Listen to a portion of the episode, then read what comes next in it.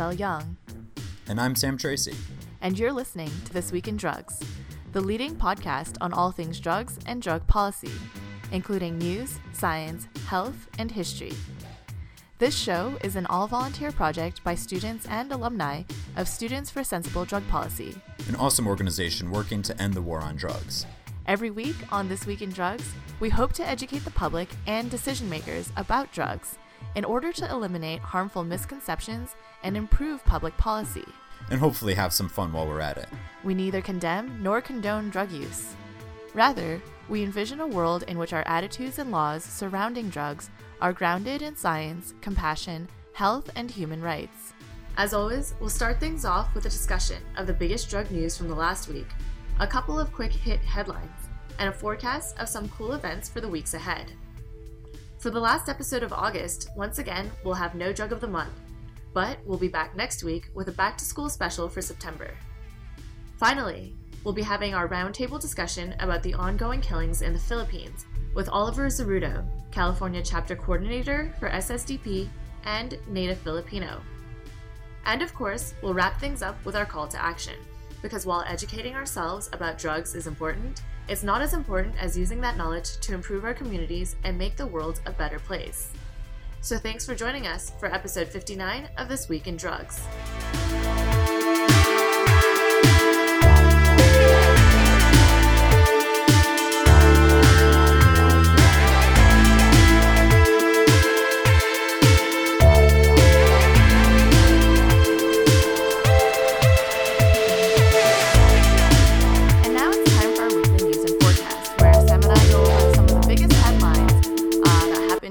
Last week. So, Sam, do you want to take it away this week? Absolutely. So, for our first story here, we've uh, is taken place in Seattle, which has long been the site of a lot of great advocacy, especially with reformers and even some government officials calling for safe injection sites like there are in nearby Vancouver. But in addition to those proposals, Seattle Mayor Ed Murray has now endorsed the creation of dormitory style homeless shelters that would allow residents to possess and consume drugs, essentially a combination of a safe injection facility and a homeless shelter.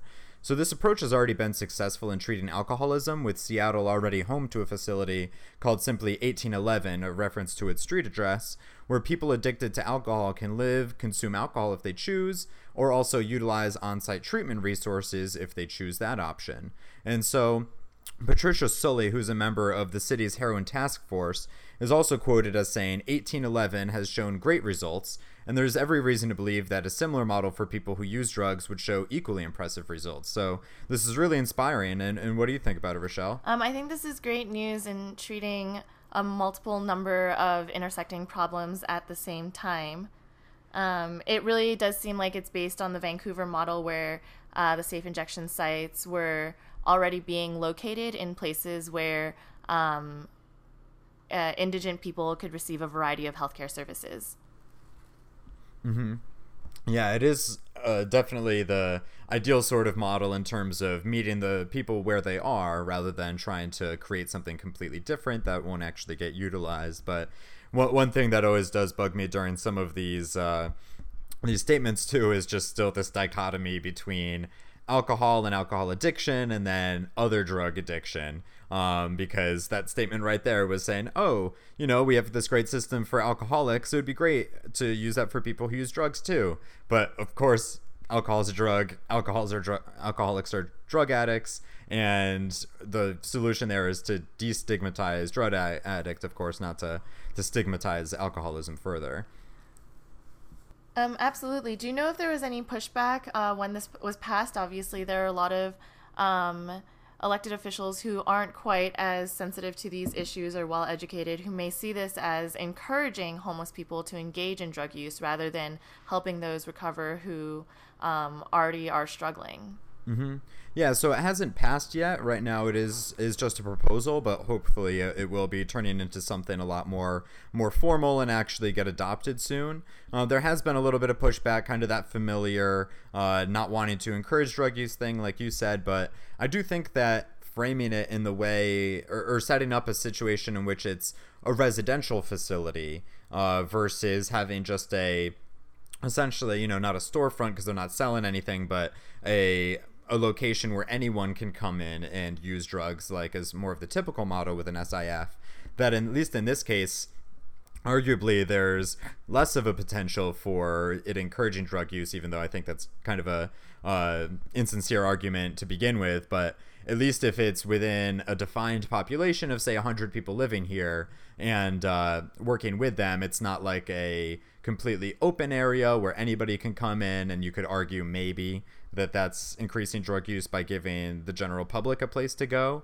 Um, so at least in this case, it'll be working with people who already are dealing with drug abuse and trying to get them out of it rather than uh, just kind of a, an open public sort of thing. Uh, so it's only for specific res- like long-term residents for the homeless shelter rather than, you know, a lot of homeless shelters allow people to stop in without long-term commitments to staying there. Mm-hmm. Yeah, so it seems to be that they're asking for a, a, bit more of a permanent situation, maybe somewhere in between, but they're talking about creating a, a, a, residential facility where people can leave their possessions and have a bit more sense of permanence because in terms of trying to give people stability uh, if you're actually able to have you know your own room uh, rather than just just a bed that changes every night um, that gives people a lot more stability so it is kind of a, a dormitory style uh, facility in, is the way that they put it. So actually having people have their own small but their own spaces rather than uh, kind of more of a group home situation. Well, this is great news, and it's great to have Seattle leading the way once again.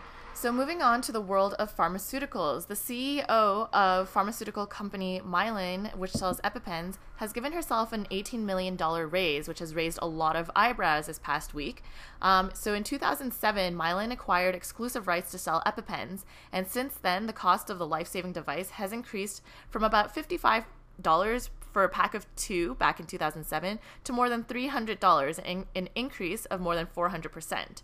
So meanwhile, CEO Heather Bresch's salary in that same time frame went went from $2.4 million in 2007 to $18.9 million in 2015, an increase of more than 600%.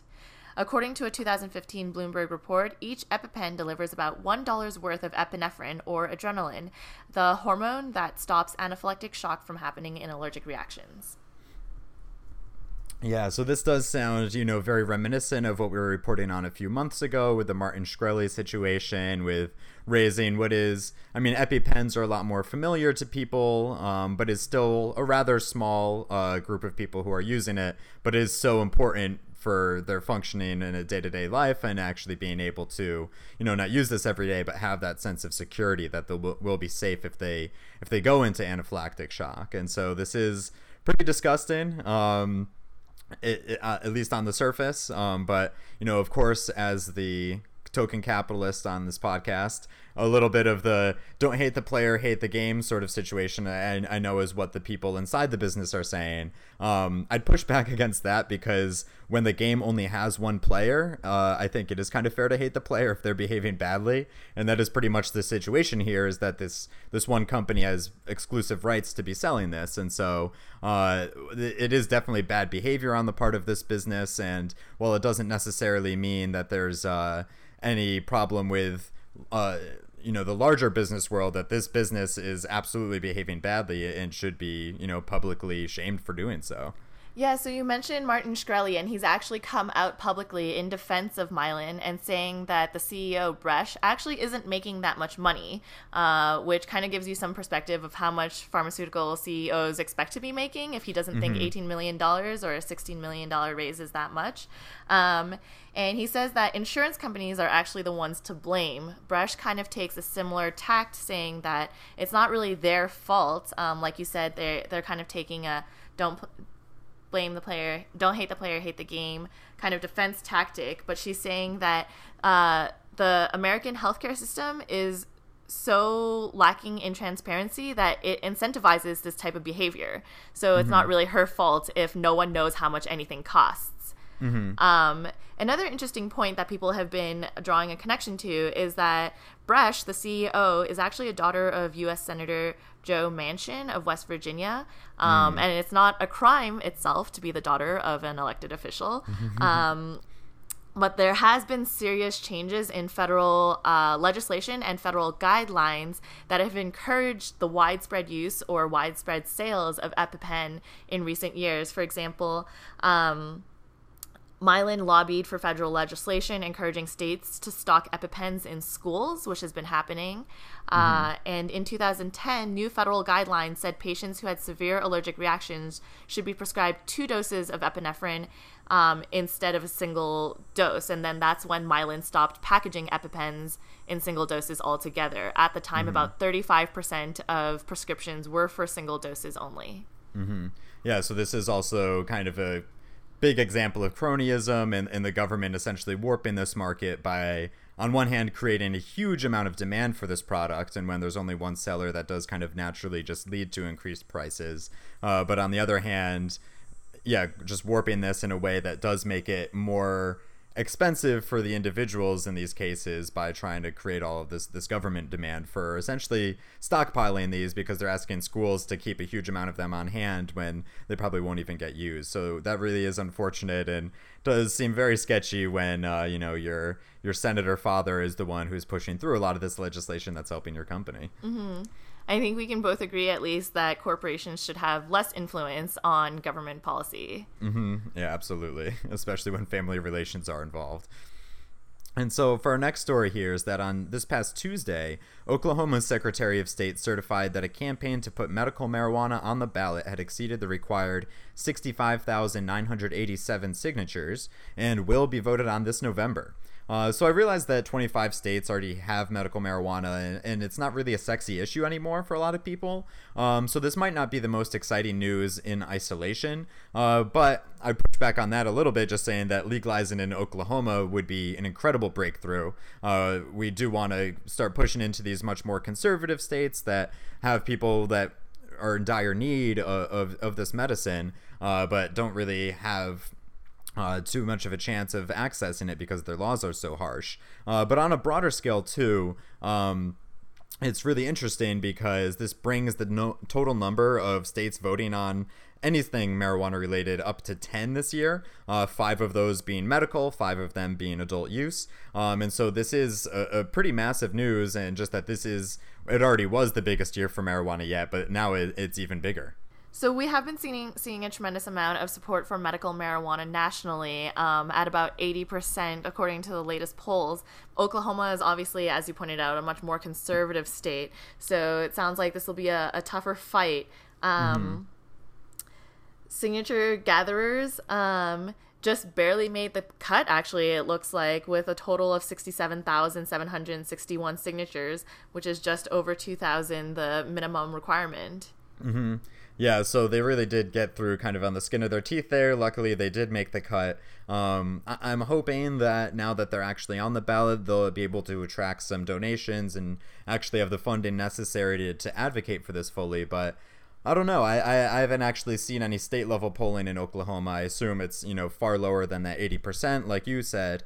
Um, but hopefully, maybe this is enough of a consensus issue that they, this could just pass without too much of a campaign. Uh, when the national movement or the national conversation is so much further along, and med- like even the biggest drug warriors are essentially now saying that medical marijuana at least does have some value. Is acceptable, right? Yeah, so I mean, maybe even just polling Oklahomans right now, it would go for it. But oh, and one other thing that I did want to mention here too is that it is officially that we are only going to be having ten states voting. Um, one other thing we talked about on previous episodes is that Michigan, um, they had gathered all these signatures, then the legislators passed a law, kind of tweaking what the requirements were so that they no longer qualified.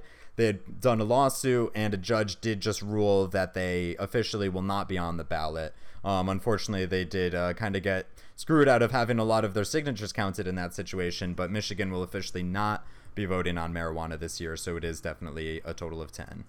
Well, that's unfortunate. It does seem like the movement, uh, at least as far as funding that you were talking about, is is being stretched a little thin. Even though, you know, this is the most popular year for ballot initiatives, that means the same money has to go around to ten different states now. It is kind of encouraging to see that many of these medical marijuana initiatives, at least, um, have been completely grassroots efforts, and that the major national players that we normally see involved, like MPP or the Drug Policy Alliance, haven't really. Um, pitched into these states. So it's definitely uh, evidence that there is, you know, popular popular support for these, um, despite maybe a lack of funding or professional help. Mm-hmm, absolutely. So, moving on to our final story this week, the Legislative Black Caucus in Maryland is asking Republican Governor Larry Hogan to intervene in the state licensing process for medical marijuana business licenses. Um, so, the winners of the preliminary approvals for 15 processor licenses and 15 grower licenses in Maryland were announced a couple weeks ago, but just one of those 30 possible licenses was awarded to a minority owned business. So, mm. Maryland is the state with the fourth highest percentage of black residents uh, per capita. Um, and studies repeatedly show that African Americans are disproportionately affected by the war on drugs. So, the Legislative Black Caucus has been a huge supporter in Maryland of drug policy reform. And um, the chair of the Black Caucus, Delegate Cheryl Glenn, uh, mm. whose mother actually was honored with being, or the commission of the medical marijuana. No, the Medical Marijuana Commission in Maryland was actually named after Delegate Glenn's mother. Um, mm she has been demanding that there be a review and that um, you know that this the harms of the war on drugs be taken into account um, in licensing, either in the future or in reviewing uh, the appointment of these licenses. It's not clear mm. what exactly the solution would be. Yeah, yeah, this really is too bad. I mean, I I don't know exactly what I expected, but you know, this has been such a trend nationally that when you set up these pretty high barriers to entry uh, in, in getting into a new medical marijuana market, that it is these licenses end up get, being given out to people who already have huge amounts of resources, which typically are white men. And so, unfortunately, this just continued here in it's Maryland. Just, mm-hmm. Right. It's just repeating the cycle rather than, um, you know, mm-hmm. putting in you know, even though this issue is so steeped in social justice and racial mm-hmm. justice issues, um, we're not really seeing that on the implementation side is mm-hmm. what it's looking like. And yeah, we know, you know, the both of us have worked on the Maryland Medical applications and i think it's probably one, one of the more transparent processes of any other state but mm-hmm. like you said this this is more of a systemic issue than outright discrimination yeah and it is particularly disappointing too because i remember back at the very beginning of this process a lot of i think it was actually in the the first draft of the rules that there would be bonus points given to groups who certified themselves as a minority or, or women owned business um, and then that actually ended up being taken out. I think people were saying that it was unconstitutional uh, to to be doing it on a race based way, which was probably true. But it's unfortunate that that wasn't replaced with any other sort of method of taking that into account. Um, sure, so instead of getting rid of that, they just ended up repeating the same mistakes of essentially every other state. Yeah, I totally agree that perhaps the way that it was written initially would have been unconstitutional, and that's what a, a letter from the AG um, mm-hmm. actually said. But we've seen in other states, and particularly in Oakland, California, you know, um, mm-hmm. measures exactly. being taken to address race issues that weren't mm-hmm. written in those explicit terms. Mm-hmm. Um, and that's why they were able to pass constitutional muster. So right. the commission could have used, or I guess the, yeah, or the legislators who drafted the bill initially could have used a little mm-hmm. more creativity in addressing this issue rather than just letting it drop. Yeah, it really is too bad that as soon as they got any pushback, it was just, oh, okay, we won't work we on this issue anymore. anymore. Yeah. Too bad. Mm-hmm. And so, unfortunately, uh, it doesn't appear that there is too much that's really possible there because the governor has also said that he doesn't have the power to intervene, but we'll definitely be staying up to date on that process since in the world of me- medical marijuana licensing, seems anything can happen. Uh, but then moving on down into our quick hits, our first one is that a study out of the University of Arizona has found that ramen noodles are replacing cigarettes as the most popular currency in U.S. prisons. So rather than a decrease in tobacco use, the study's author actually attributes the shift to decreasing food quality as prisons cut costs. This is very sad. um, in another study, this one out of Germany, uh, scientists found that while LSD does not affect reaction times, it does blur semantic barriers, bringing far more words to mind in an exercise where subjects were asked to identify objects in photographs. And Maine Governor Paul LePage, an awful bigot that we've covered extensively on this podcast, has admitted to trying marijuana when he was 18 years old, even before the state decriminalized possession of the drug. But despite breaking criminal law himself, he still opposes any relaxation of those criminal laws for others. Uh, that's an unfortunate hypocrisy we see in a lot of our elected officials, it seems. Mm-hmm. And finally, Connecticut's highest court has ruled that the University of Connecticut was not justified in firing an employee who was caught smoking marijuana while on the clock, saying that while a significant violation, the behavior did not endanger any people or property, and that the school must use an al- alternative form of discipline. And that's my alma mater. and then uh, moving on down into our weekly forecast. Uh, mine is that next Thursday and Friday, which is September 8th and 9th, those in the Bay Area can go check out the Silicon Valley Marijuana Awareness Conference. This is hosted by a district attorney and a city supervisor, so it appears to be mainly an anti marijuana event, uh, kind of promoting itself as, as uh, as neutral, but the organizers describe it as here's a quote a fact based discussion on what we have learned so far pertaining to the increased access and consumption of marijuana and the effects on youth, families, communities, and the environment. End quote. Uh, so, while it does seem to be a mostly opposition event, there may be room for opposing views and audience questions. So, if you're interested in attending, you can find the link on our website. And this week is International Overdose Awareness Day. So, on August 30, 1st, that's this Wednesday, people across the globe will come together to remember loved ones lost to overdose, support one another, and rally for positive changes to stop overdose from claim- claiming even more lives. Those participating are asked to wear silver to signal their support. And we'll have a link to the International Overdose Awareness Day website on our website. All right, so that's everything for this week's news and forecast. So, as always, uh, we are always paying attention to all of the different news that's happening and coming across our desks, but there's so much going on, especially with election season, that it's easy to miss stuff. So, if you find anything particularly interesting that you'd love to have us talk about on the podcast, or you just want to make sure that we saw, feel free to send it to us on Facebook or Twitter. You can also send us an email at thisweekindrugs at gmail.com. And of course, we are particularly interested in any sort of forecast stuff that you've got out there because that's the hardest to know about. So if you've got events going on or anything like that, be sure to give us a heads up as well.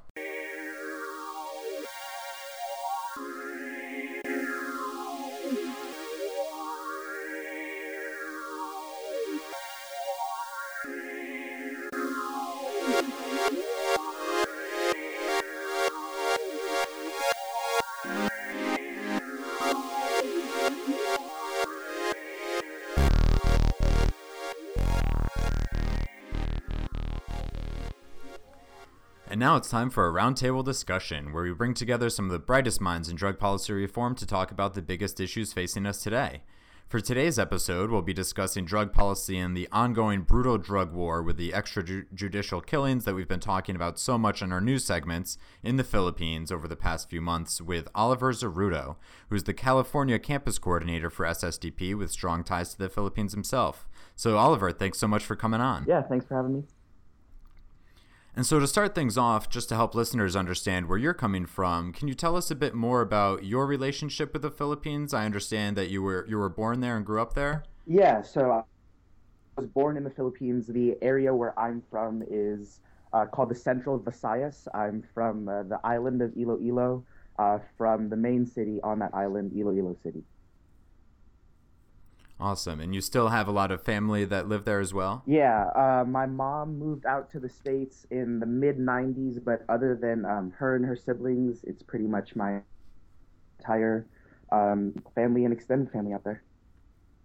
Cool. And so you moved over when you were uh, a small child, but still sometimes make visits and stay in, in close contact with all of your family out there? Yeah, yeah. Um, I moved uh, to California when I guess at like the start of elementary school, but I typically try to mm-hmm. go back to the Philippines every uh, like Christmas, New Year's, like wintertime season, you know? Mm. Awesome. And so, uh, before we dive into the specifics about the, the current situation with President Rodrigo Duterte's policies, I also wanted to talk a little bit about the general culture and politics of the Philippines because honestly, as most of our listeners are the in the United States, a lot of them probably just don't even know the general culture and, and how things work out there. So, could you just tell us a little bit about, I guess, a, a brief overview of the Philippines in terms of how their government's set up or, or what the kind of sentiments are, are, are out there? Um, I think what distinguishes the Philippines um, from most democracies and maybe just most countries in Asia is that it's uh, actually uh, a Catholic nation. Like Catholicism is coded into our law, and the church has a large mm-hmm. sway in our politics and our legal system. Interesting. Um, what's also very interesting is that the uh, area where Duterte is from is actually a, uh, an island haven for the Muslim community. There's a large Muslim population in the country, and uh, those kind of like two ideologies play a large role in how governments and policies are kind of impacted and um, affected in the region. I think um, due to like Spanish colonization, we're a region that also uses the peso, um, and so we're seen as like a developing nation still. But if we want to like take a comparative look, like the peso in Mexico is roughly about like I want to say like 15 to 17 pesos to a dollar. However, mm-hmm. currently mm-hmm. in the Philippines, like our Filipino peso is like 47, 48 pesos mm-hmm. to a mm-hmm. dollar. So like the currency mm-hmm. and our economic situation is a lot like I would say worse off than most Latin American countries, um, Mexico specifically in comparison. Mm-hmm. Um, but yeah, is there anything else specifically you'd like me to talk about in terms of like the the other thing that I was, I was just most curious about in terms of the electoral system or, or, what kind of major political factions there are. I know something we're going to dive into in a little bit. An interesting thing is that the vice president and the president are elected separately. Um, but just in terms of, are, is it a kind of a two party system? Are there a lot of different factions like we see in most non US countries? It's um, so it's, I think the Philippines is a really interesting multi party democracy system where there are I think more parties than I even know about. Uh, but there are about, I want to say, less than 10 major parties. Uh, the ones that were, I guess, the focus of the last uh, presidential election were the Liberty Party, the LP, who um, elected their vice president. And uh, this has been the party that was in power for the last, I want to say, three presidencies. Um, and they were succeeded by Rodrigo Duterte's party, the PDP Laban Party and they've actually um, are a fairly new party that formed after the fall of the dictatorship um, in 1982, and they haven't been able to elect a president before Duterte. So this is um, new grounds for them. Other than that, the other parties that were kind of um, highlighted in the election where the uh, party, led by Gloria Arroyo, and uh, they're kind of like a Christian right ideology party.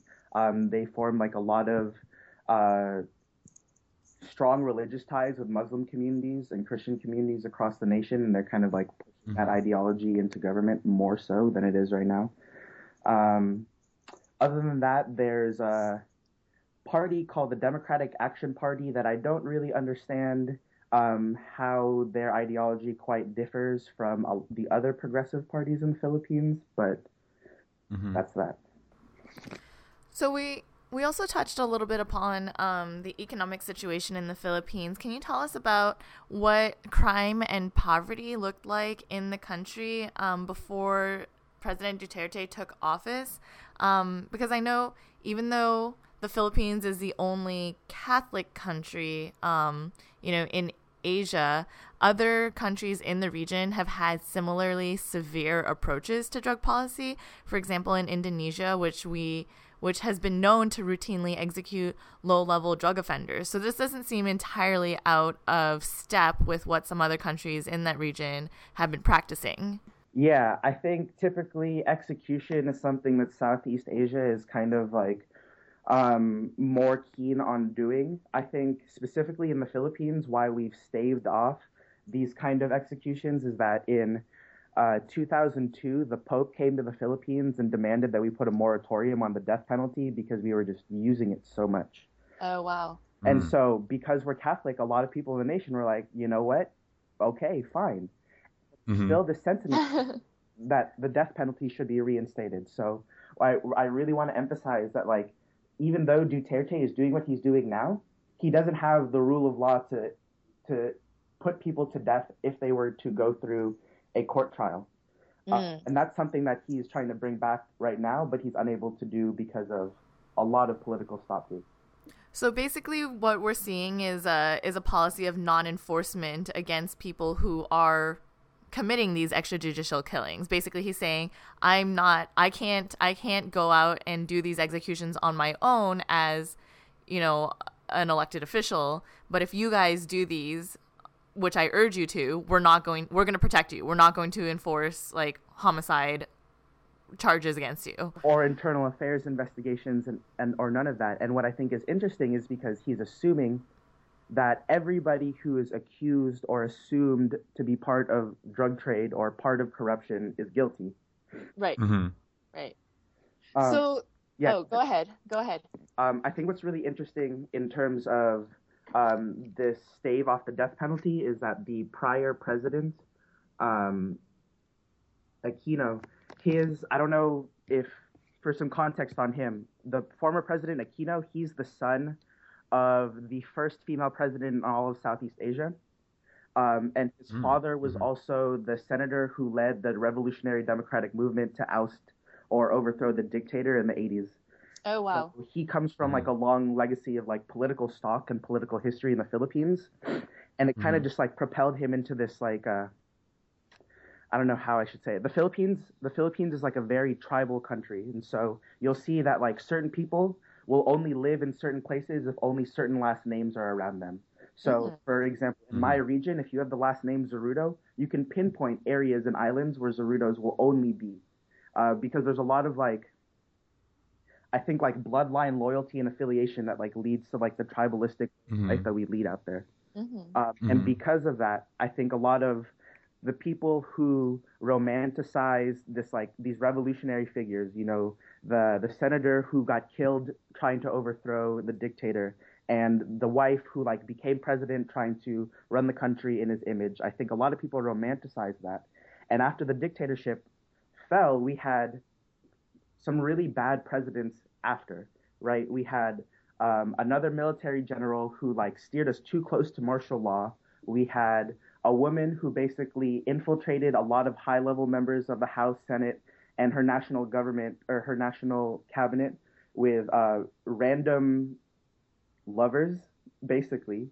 okay Mhm. Um, and then we had um, like our version of Arnold Schwarzenegger, this movie star who ran on a populist front Mhm. and he said he would support the poor and basically ended up looting the government.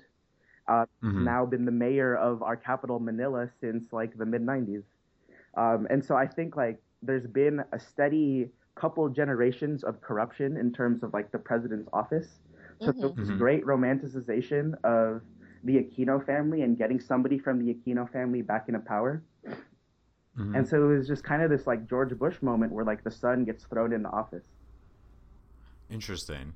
And, and, and yeah, as far as talking about Duterte's election specifically too, and just how, how we got into this situation, um, it is really interesting that the, the, his whole policy of these extrajudicial killings um, isn't something that he just declared after he got into the presidency. This was actually part of his campaign. This idea itself was not a surprise. Uh, maybe a surprise that he actually followed through on it to some people. Um, but but were you surprised that he won based on that election promise? Was this kind of like I don't know, an even more extreme version of a Donald Trump that a lot of people wrote off and then ended up having a surprise victory, or was it actually a pretty serious campaign and, and people knew that this was coming? I think this was a very serious campaign, and a lot of us Mhm. don't realize that fear mongering looks like and feels like something completely different in Southeast Asia than it does in the West.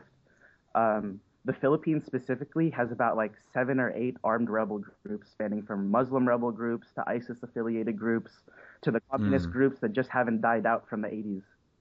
Mhm. Um, not only that, uh, we have that whole huge ongoing thing with China in the Philippine Sea.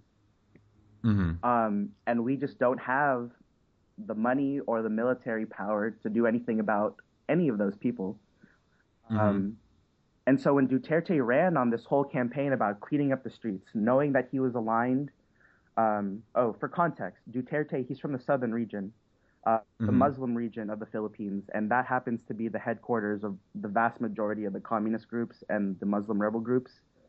hmm Interesting. And, and, I was actually very curious just about his his own religious affiliation, since that is such an important thing in the country. And I and I did just look it up that apparently he was raised in the Catholic Church, but even during the campaign just a few months ago, he clarified that he actually doesn't believe in Catholicism, saying the quote, "If I listened to the Ten Commandments or to the priests, I would not be able to do anything."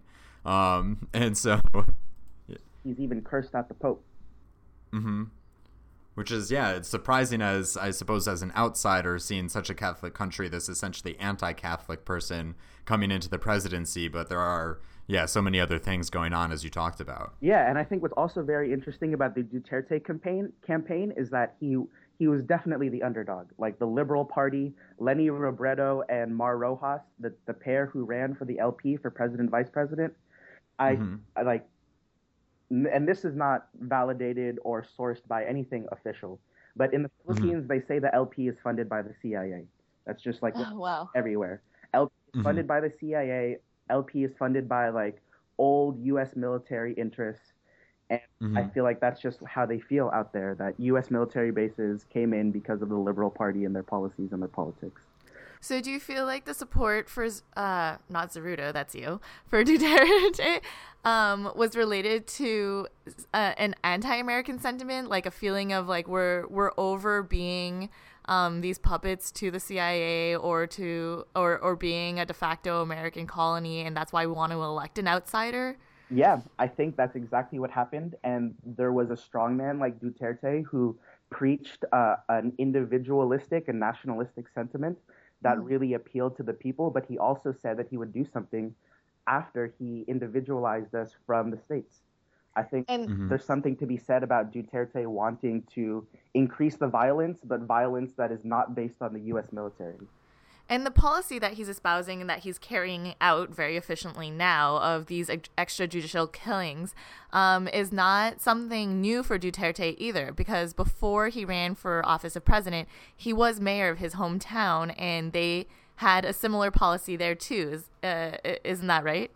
Definitely. So Duterte has been the mayor of Davao City on the island of Mindanao um, since I think the early 80s. I think he's been the mayor there for about 30 and a half decades or 30 years. Uh-huh. Uh, mm-hmm. And I don't think he's had any aspirations to rise any higher than that other than this presidential run. What's very, very, very interesting is that there are a lot of rumors that Duterte's son um, is like the largest gun smuggler and drug smuggler in that region. Uh, there's like a lot of rumors that. He, oh wow! Mm-hmm. There's a lot of rumors that he coordinates and plans the, the gun routes between the armed groups and the rebel groups in the south, and because of that, also has like some hands in also the drug routes and the smuggling routes down there too. Mm-hmm. Um, so there's implications that this um, that this policy is kind of protectionist for his son. Is is what you're getting at? Definitely, definitely. And I think what he's doing is kind of maybe um, applying the kind of methods he used to secure his base in the South nationally. Because if we look mm-hmm. at where the drug killings are situated, they're not in the North Philippines, they're not in the Eastern Philippines, they're not even on the islands extending outward past Manila. They're all in the region slightly north of Mindanao. Oh, mm-hmm. wow. They're all in the southern Visayas, western Visayas, my home region, central Visayas, and those are the islands directly north of Mindanao uh, which is mm-hmm. interesting. And maybe you know we can say, look, it's only been 50 days into his election or his presidency. Of course, he's going to slowly creep northward, but you know, what are the implications of that? Mm-hmm.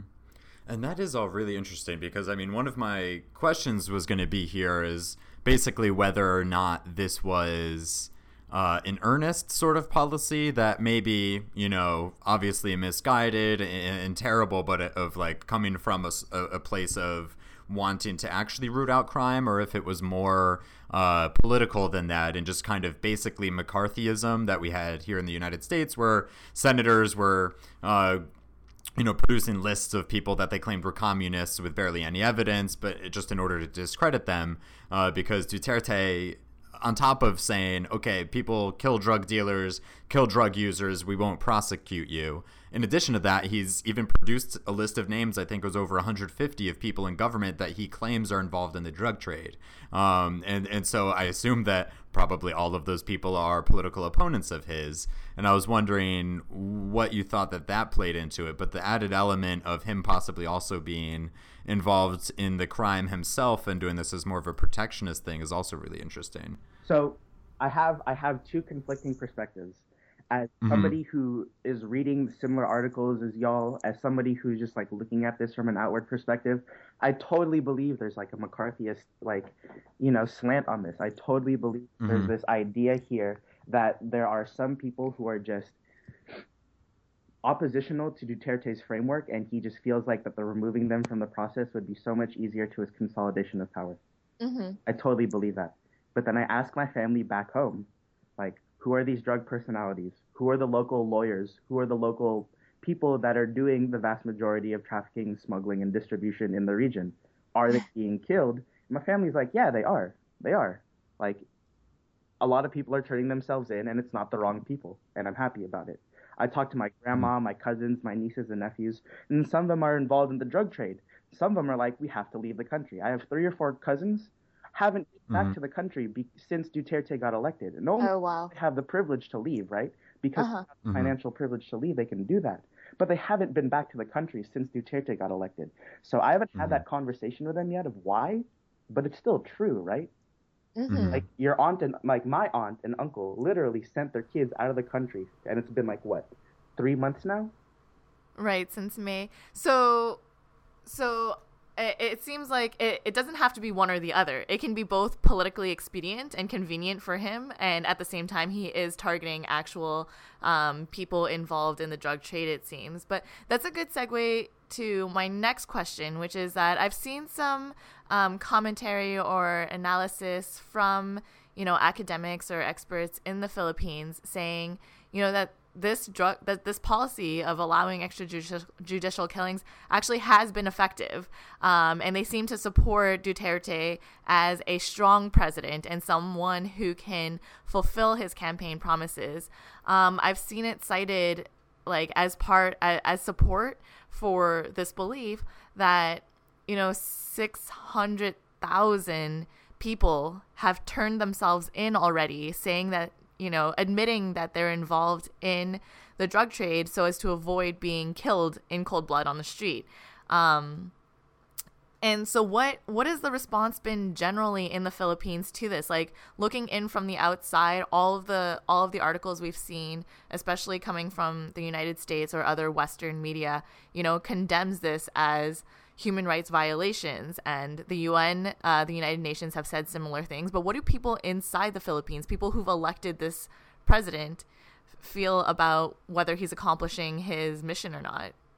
If I'm being honest, the only negative feedback I've heard about anything around Duterte are coming from people who have financial interests in Mar Roxas winning the election over him.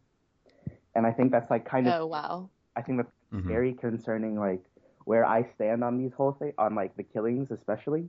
Uh-huh. Mm-hmm. But when I talk to my grandma who like goes to church four times a week, she uh-huh. loves the fact that these drug dealers are dying, quote unquote. Wow. Like she mm-hmm. loves the fact that she feels comfortable knowing that she probably won't run into meth or meth dealers when she just like goes to church. Right. Um, I think there's like an ideological thing for the elders in like the Philippines that have noticed that, you know, drugs are now a thing, like ordinary drug use, casual drug use, social drug use, whether it's meth, whether it's cannabis, whether it's ecstasy, is kind of just growing into like the social fabric of the Philippines, and they're like really, really, really angsty and angry about that. Uh huh. Mm-hmm.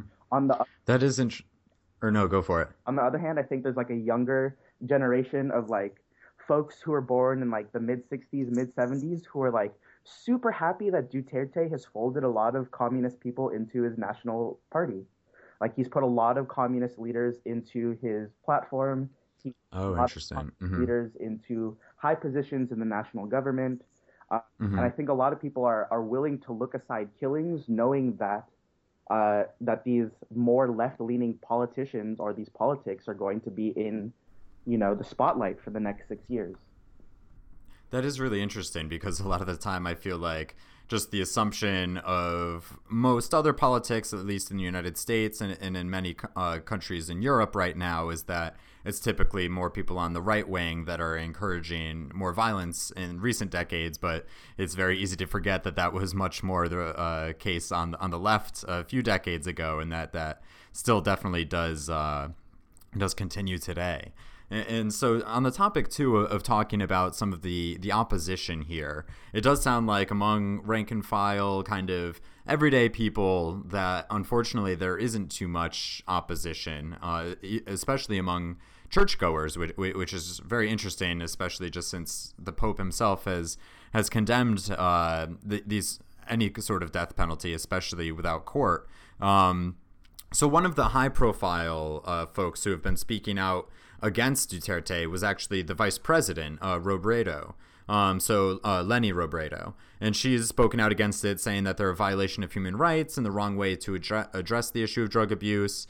Um, and there have also been some others in government who have condemned the killings, but it does seem pretty rare overall. Um, and so I, I, talked about this earlier. It's interesting from an American perspective to see the vice president condemning the president about anything, um, but that's actually because these two are elected separately. And you mentioned before it was that her party was actually kind of the uh, presumptive winner, um, but then Duterte ended up being the underdog and winning. But since those are elected separately, I guess the vice president on his ticket wasn't anywhere near as uh, charismatic, and so he or she didn't really make it on, but now we have this weird split government going on?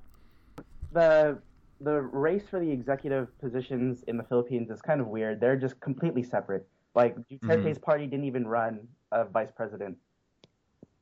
Oh, okay. Just, so that's why they didn't win. yeah, they just didn't run a vice president at all. Uh, mm-hmm. So the way that works is that the the presidential election is completely separate from the VP election, and they're two mm-hmm. things um, candidates run on separate platforms, usually independent and distinct from each other. Mm-hmm. So that's not surprising there. What I think is surprising about Leni Robredo is that her husband, Jesse Robredo, died in 22 or in 20, 2012. Um, and he was Secretary of the Interior and local government under the last president, uh, Aquino. Mm. Um, and so I think, uh, again, this is leading into the legacy of like the Philippines wanting to elect, you know, people out of you know the memories of their former loved ones. Mm-hmm. Uh, mm-hmm. So I think Leni running on this whole human rights stance is basically a mirror of her husband's campaign. Um, oh. Secretary of the Interior, he ran on this entire. We need to make sure that schools and children are safe. He pushed on this whole like make all schools a gun-free zone, drug-free zone. Um, but then he he he died. Um, and so mm-hmm. I think you know, supporting his platform points are exactly what she's going to do as a VP. And this is one of them human rights and the safety of people in like local um, communities. Mm-hmm. And do you think, in terms of the way that the government is set up there, I assume, just like the United States, that unfortunately the vice president really doesn't have too much power? Um, but I know that she has also said that there's some people in Congress speaking out against it and may launch some sort of investigation is the president typically kind of like the United States, incredibly strong? And do do you think there's actually any going to be any traction at stopping this, or because he's president, does he almost have free reign here? I feel like the the president has a lot of authority over the executive leg- or over the legislative and judicial branches. Um, I think there's a fairly imbalanced um, partitioning of power there. Um, what's very, very interesting is that a lot of Congress people and Senate people, um, they are not so much interested in national politics, but of the interests of their local constituents. And uh, mm-hmm. that's because a lot of these folks are like long legacy families.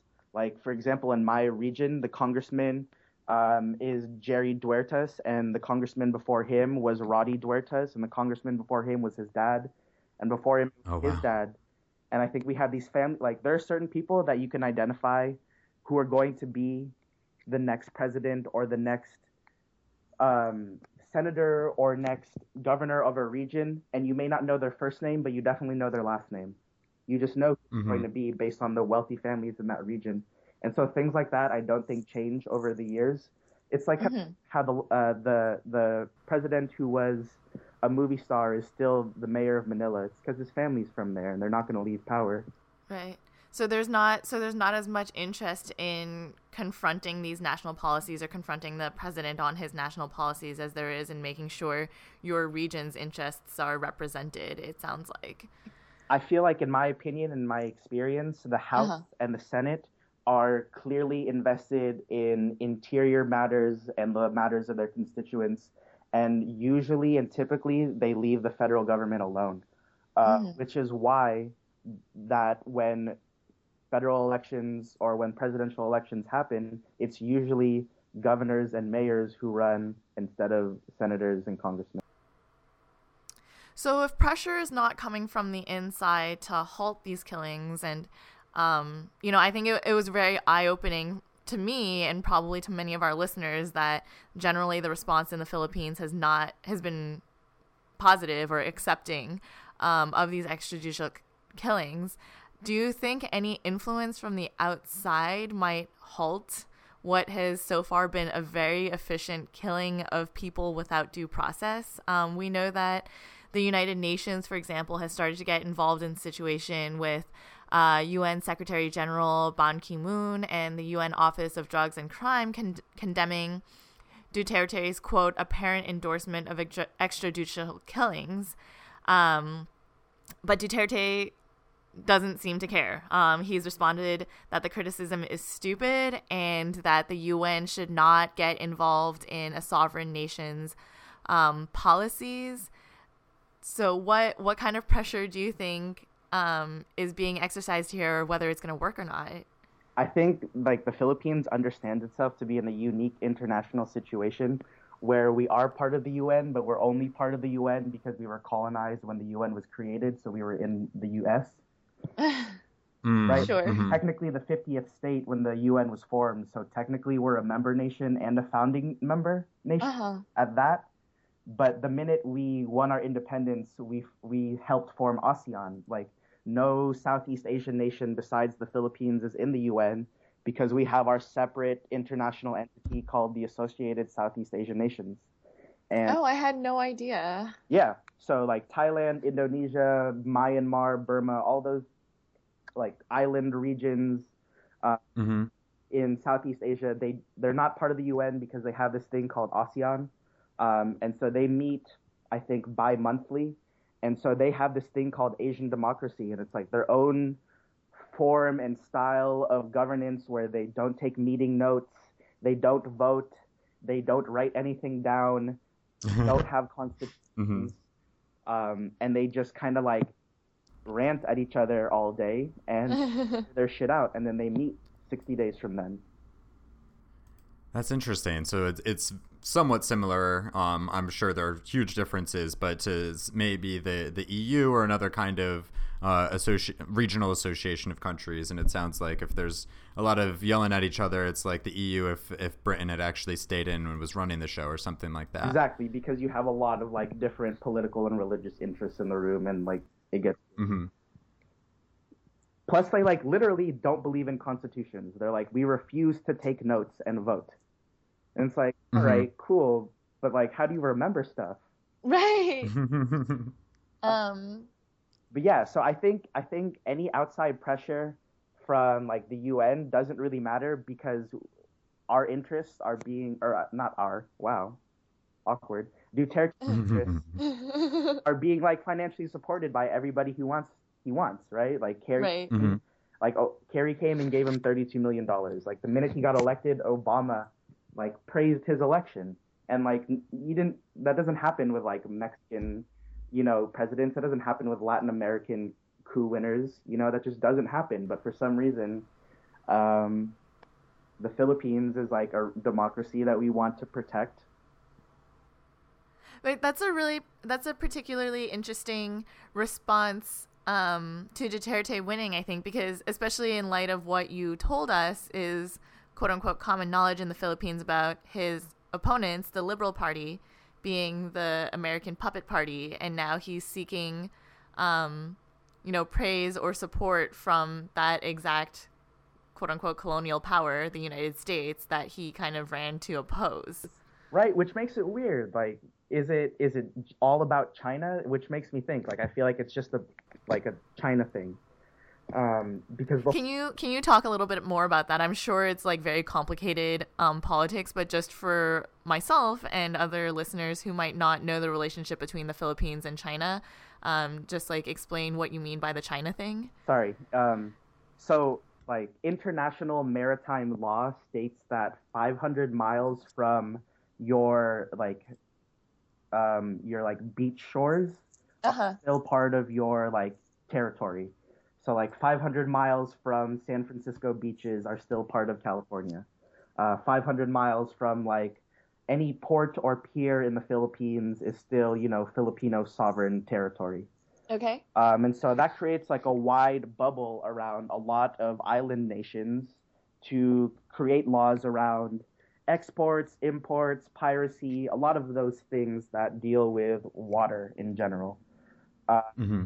So in my region of the world, um, to the left, or I guess to the east of the Philippines, is the South China Sea, also known as the Philippine Sea. There's like a debated name um, around what to call that right now. Um, because China, what China has done is that they've said that the entire uh, waters south of its country are theirs um, extending up until like 20 miles off the coast of Thailand, like 10 oh, wow. off the coast of the Philippines, like five miles off the coast of Japan. They're just like, mm-hmm. the whole thing is South China Sea. Like, we've named the whole thing South China Sea, it's ours. Right. And the UN is like, no, you can't do that. I'm sorry, international maritime law. Um, but China is like, well, our naval boats are there. Come stop us. Mm-hmm. So Thailand doesn't have a naval fleet to do anything about it. Neither does the Philippines. Mm-hmm. Japan is not about to send the U.S. naval fleet out there. Right. Mm-hmm. Um, so basically, the UN is kind of just yelling at China, and China is just positioning their boats and blowing up Filipino and Thai fishing vessels. Which oh, gotcha.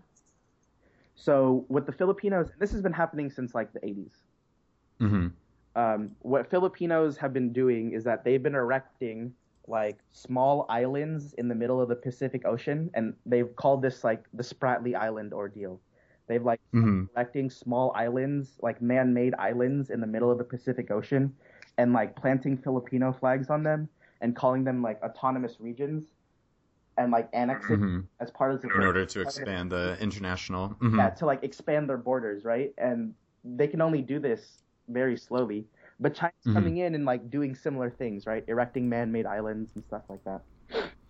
Yeah. Yeah, so it is really important to think about the context in which all of this is happening because there's all these very long going uh, disputes with, with its neighbors, along with um, a lot of other strange stuff going on with non neighbors, just like the United States. And so it is unfortunate, or perhaps surprising in certain ways, but not surprising in others, that the United States is not really condemning what's going on in the Philippines and even giving tens of millions of dollars in aid there. So, uh, uh, mm-hmm. supporting the Duterte regime ensures that TPP gets passed. Mm-hmm. And I think that's like really important right now is seeing that like no country in Southeast Asia that's like allied with the United States has any friction with TPP. Oh wow. Mm-hmm. And yeah, so uh, the the priorities of the United States and perhaps even the United Nations and other groups is these these drug killings are really not even a priority. Unfortunately, that that human rights ends up taking a backseat to all of these, you know, keeping goods flowing and having, uh, yeah, like the international kind of uh, unity, even if some of those uh, groups within that, that unified sphere are behaving really terribly. Right, because I bet I bet if Duterte had lost, Kerry wouldn't have given that 32 million. They wouldn't have needed to. Mm-hmm. Oh, that's a fascinating. This has been a, an incredibly interesting conversation. Um, just giving us a lot more perspective on how you know drug policy is viewed in other countries that we're not as familiar with, and how international politics plays uh, is like so complex and plays such different roles in how we respond to human rights violations like this in other countries. It's, I mean, it's unfortunate that it doesn't seem like there's very much pressure coming from either inside or outside the country uh, to change what's happening. Um, but Oliver, thank you so much for joining us today. And we do always ra- wrap up our discussions with a call to action, since educating people is pretty useless if we're not also using that knowledge to improve our communities and make the world a better place. So, is there anything we can do as concerned citizens if we want to? Um, affect what's going on in the Philippines or anything else you'd like our listeners to take action on right now? Yeah, yeah. I think right now some things that your listeners could do is go and find the Students for Sensible Drug Policy or Drug Policy Alliance petitions to um, urge Duterte and the U.S. to intervene in the drug killings going on over there right now. Um, both of those petitions are up online and circulating around. Okay, that sounds great. We'll make sure to have links to the petitions online on our website at thisweekindrugs.org. Once again, thank you so much for joining us today and speaking with us about what's going on in the Philippines. This has been Oliver Zerrudo, uh, California campus coordinator for Students for Sensible Drug Policy and uh, a Filipino born man himself. Thank you for joining us. Thanks. Thanks for listening to episode 59 of This Week in Drugs, hosted by Sam Tracy and myself, Rachelle Yeung, co host returned from exile. Our producer is Tyler Williams, and Sarah Merrigan is our engagement director. We'd also like to thank Oliver Zerrudo once again for joining us for our roundtable discussion. If you have any questions, comments, or suggestions for the show, please send us a message on Facebook or Twitter, or email us at thisweekindrugs at gmail.com. You can also check out our website, thisweekindrugs.org, for more information about the show, including links to our guests, news stories, and events. If you're listening to this podcast on iTunes and like what you hear, please give us a rating and write a quick review. It helps us get to the top of the charts so other people can discover us and can start listening and learning too. Finally, This Week in Drugs is an all volunteer project. If you enjoy this podcast and would like to support our work, please check out our Patreon page, which is linked to on our website. This allows you to commit a small monthly donation to help defray our web hosting fees. So that's all for episode 59 of This Week in Drugs. We hope you enjoyed our show, and we'll see you next week. Our outro song this week is Porch Swing by Reflections of Stars.